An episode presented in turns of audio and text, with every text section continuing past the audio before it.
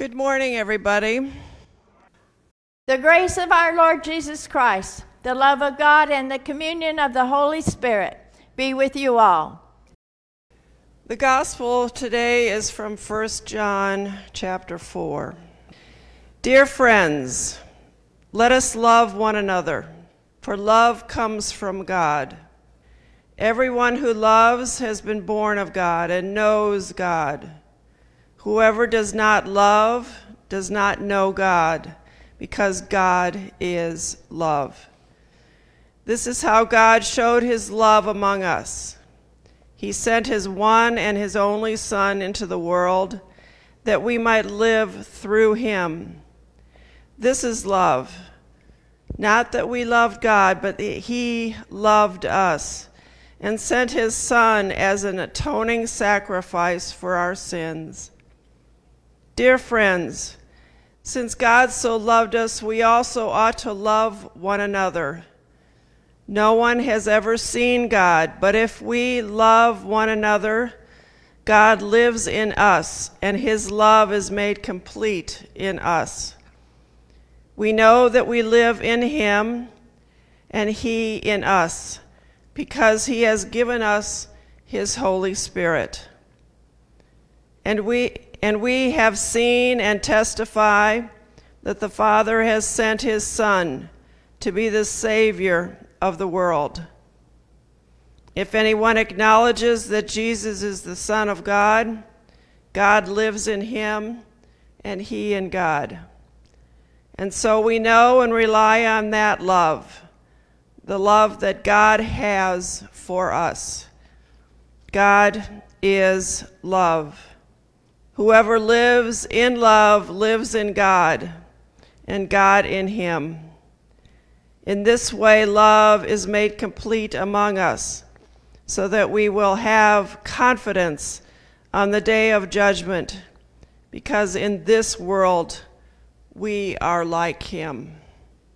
Glory to you, O Lord, and praise to you, O Christ. Father God, Give me wisdom and grace in my interactions with everyone I encounter today. Season my conversation with your truth. Make me ready to speak up on your behalf and spread the seeds of your truth and your love in all that are present here today. Let us call upon the Holy Spirit to be with us now. In Jesus' name, amen. We as humans are always, always full of questions, aren't we? Some we get answers to, and some others we don't. Theologians over the years have dealt with some heavy questions, such as Who is man in the sight of God? Why did God create us? Why are we here? Who does God say I am? Does God really need us? You might find these questions difficult and, yes, a bit scary. But if you have faith and trust in God, you should find confidence and comfort in His love for you. God created us for His glory. It gives Him pleasure to have other beings He created to have genuine relationships with Him. Being made in His image means that we received His characteristics and His attributes. He gives us the ability to know Him, to worship Him, to give Him the glory He deserves, and to serve Him. In God's sight, man is his primary concern and the object of his love and his compassion. Psalm 8 says, David marveled at the majesty and the power of God as the creator of the universe, who yet looks at us humans with such caring attention. That passage says, when I consider your heavens, the work of your fingers, the moon, and the stars, which you have set in place. What is mankind that you are mindful of them? Human beings that you care so much for them. There are so many beautiful places in this world to see. God gave us the opportunities to go out there and see them. Sometimes when you do see such beauty, it can be overwhelming. I want to tell you two stories, memories from my past. My son, when he was young, and I used to sit out at night in the peace and the quiet under the black sky with the glistening stars and the planets. And what we were doing was watching for the satellites to go over. We'd marvel at the overwhelmingly huge universe and that God's love was in it to create it all. And to think that we were just two people among the seven billion people on earth at that time I'm under, under his great, great creation. On a planet spinning in, under his control, on a course around the sun, so finely tuned by him. Like the verse from Psalms that I just read, on a course God made with his fingers for his glory. But what my son and I realized most sitting out on those quiet nights is how much God cares for us, for his creation, how much he loves each one of you as individuals. We are loved by our Creator. That is beautiful. How can we ever thank God enough for our home? While we are on earth. That can be overwhelming. Another story I remember too when I was once with a young child in a classroom full of handicapped children. This young girl had a very sad history and even a sadder home situation. She was sitting silently by herself, head down, looking very sad. I sat next to her, and she raised her head and looked me right in the eyes and asked, Does Jesus love me? I immediately confirmed, Yes, dear, God has always loved you.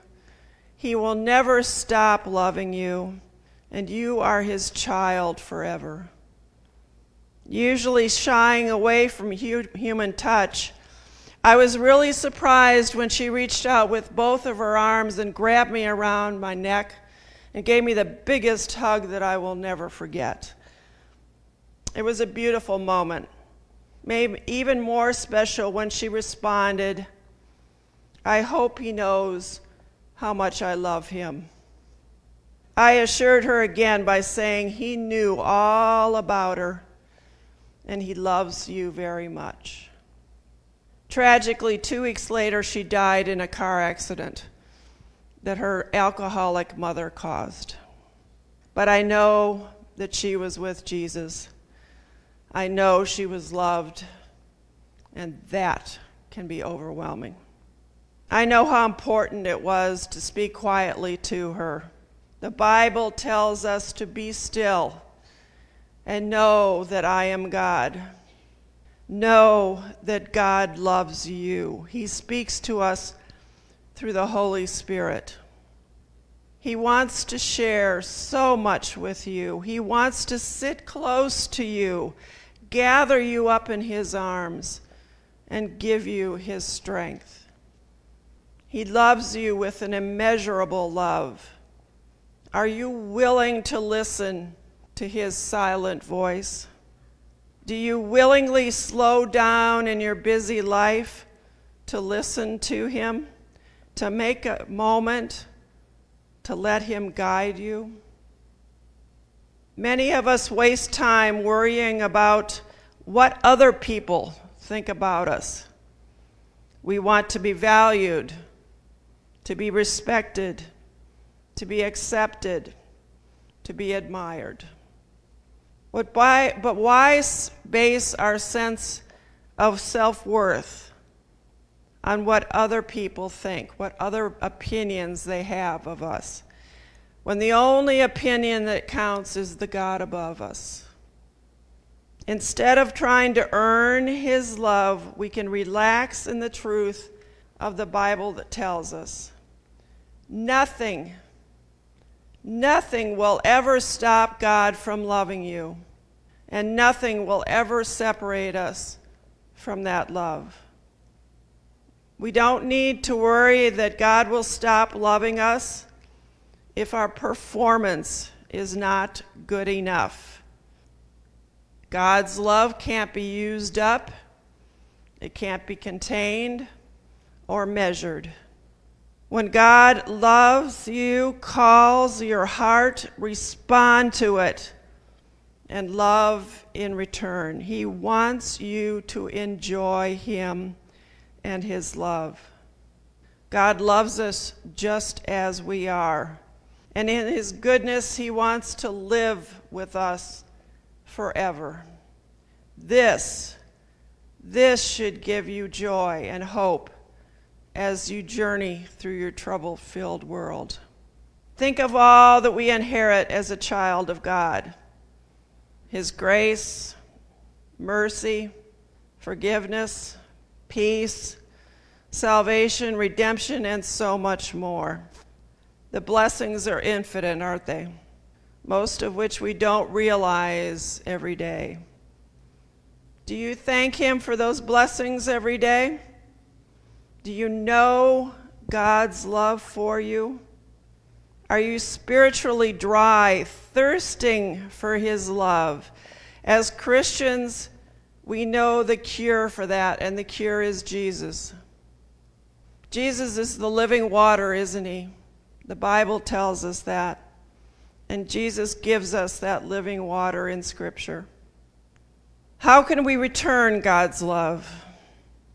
It would be impossible to thank God for every gift that He gives us and all that He does for us. He is constantly giving and working without our knowledge on our behalf. Each step, each breath, each heartbeat, each thought, they all are a gift from God.